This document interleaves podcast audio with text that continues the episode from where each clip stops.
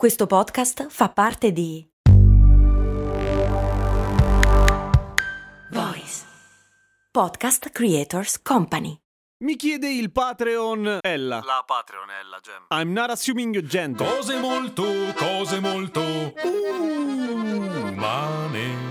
Mi chiede Ella, ma perché nei paesi dove fa freddo le persone sono glabre o hanno comunque poco pelo corporeo e dove fa caldo invece le persone sono più pelose? Beh, intanto non è del tutto vero. Pensa all'Africa. La maggior parte, de- quando si pensa a una persona generica dell'Africa subsahariana o anche, che ne so, etiope, non ci immaginiamo un corpo particolarmente peloso, giusto? E quindi questa cosa non c'entra. In più, non è vero che le persone nordiche sono per forza più glabre. In genere hanno i peli che sono meno visibili visibili perché sono biondi e questo è un altro discorso, però ovviamente esistono un sacco di eccezioni in un senso e nell'altro. E poi ci sono i mediterranei che sono a metà strada e sono piuttosto pelosi genericamente, quindi beh il pelo c'entra un po' col caldo ma non nel senso che pensi tu Ella e nel senso che molti potrebbero pensare ma esattamente al contrario, il pelo non è nell'umano funzionale a tenere la temperatura, cioè a tenere caldo. Al contrario serve a proteggere dal sole se proprio, vale a dire i capelli tipici africani, quelli crespi, sono i migliori capelli in assoluto per difenderci dai raggi del sole. Sono ottimi per disperdere il calore attraverso la sudorazione, ad esempio, e proteggono la nostra scatola cranica dalle temperature eccessive per cui non si scalda il cervello. Ma perché in generale gli esseri umani sono molto meno pelosi rispetto agli altri animali? A parte che ne so, i cetacei, però comunque gli animali terrestri in genere hanno il pelo e noi molto meno. E allora i vermi, Gem? Sto parlando di mammiferi, cazzo! Non è del tutto vero, cioè sì, lo è, però i follicoli eh, sono comunque per esempio 5 milioni, come per gli scimpanzé. Per cui siamo pelosi come loro in potenza, dopodiché hanno vinto tutta una serie di altre caratteristiche, un po' quelle espressive, come dicevamo nella puntata delle ciglia, no? Cioè più il nostro viso è visibile, meglio riusciamo a comunicare.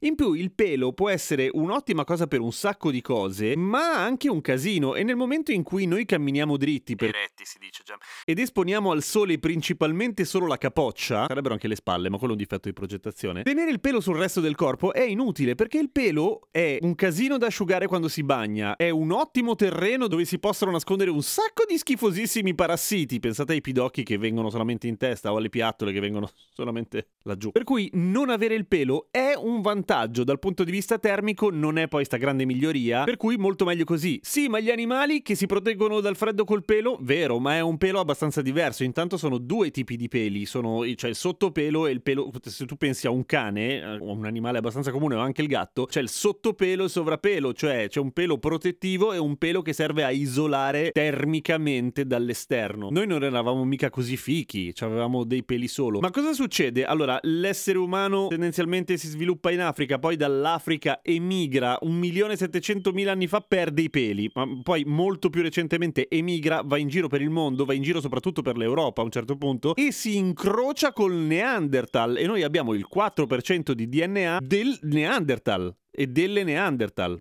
poveri Neanderthal, ce li siamo mangiati, solamente da un punto di vista delle civiltà si intende, o dal punto di vista antropologico, li abbiamo inglobati e sono parte di noi. I Neanderthal avevano caratteristiche diverse, erano un pochino più pelosi, anzi decisamente più pelosi, e soprattutto vivevano al freddo per cui erano molto bravi a farsi i vestiti, cosa che in Africa in generale non era necessario. Interessante invece è la questione del colore della pelle, nel senso che ovviamente più melanina serve a proteggerti dai raggi UVA e UVB del sole per cui non ti cuoci malissimo malissimo mentre corri nella savana scappando da un animale e rincorrendo un altro, perché è così il grande cerchio della vita. Al nord, invece, eh, i mediterranei siamo nella via di mezzo. Siamo, è arrivato, ma torna a casa tua, sudamericano. Vai, vai, vai a giocare con le perline. I nordici hanno la pelle molto chiara. Perché? Perché soprattutto le popolazioni che si cibavano in particolare di cereali, ad esempio, ed erano carenti di vitamina D, avevano bisogno di prendere più sole per sviluppare più vitamina D. Come oggi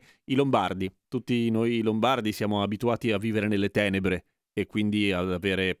Cazzo viene senza la vitamina D? Niente, si chiama ipovitaminosi D, bel nome di merda. Comunque tutta una serie di cose brutte, male alle ossa, rachitismo, osteoporosi e Noi viviamo così. No, non è vero. Cioè, cioè, a parte che ci sono gli integratori, non è così drammatica la situazione, anche perché andiamo in vacanza, usciamo dalla Lombardia e, e vediamo finalmente quell'astro celeste che, a cui voi umani siete abituati, no? Che lo chiamate sole, se non sbaglio. La roba lì fa bene. Siccome nei paesi nordici anche lì di sole non è che ce ne fosse tanto, era meglio togliere tutti i filtri della pelle e farne arrivare il più possibile, in modo da stare meglio. Poi comunque queste caratteristiche, tornando alla pelosità, si sono mischiate nei secoli dei secoli amen per per cui è tutto un grandissimo casino, tipo io sono tutto liscio per essere più aerodinamico, forse perché c'è in me un po' di indio, probabilmente sì, boh, chi se ne frega. A domani con cose molto umane!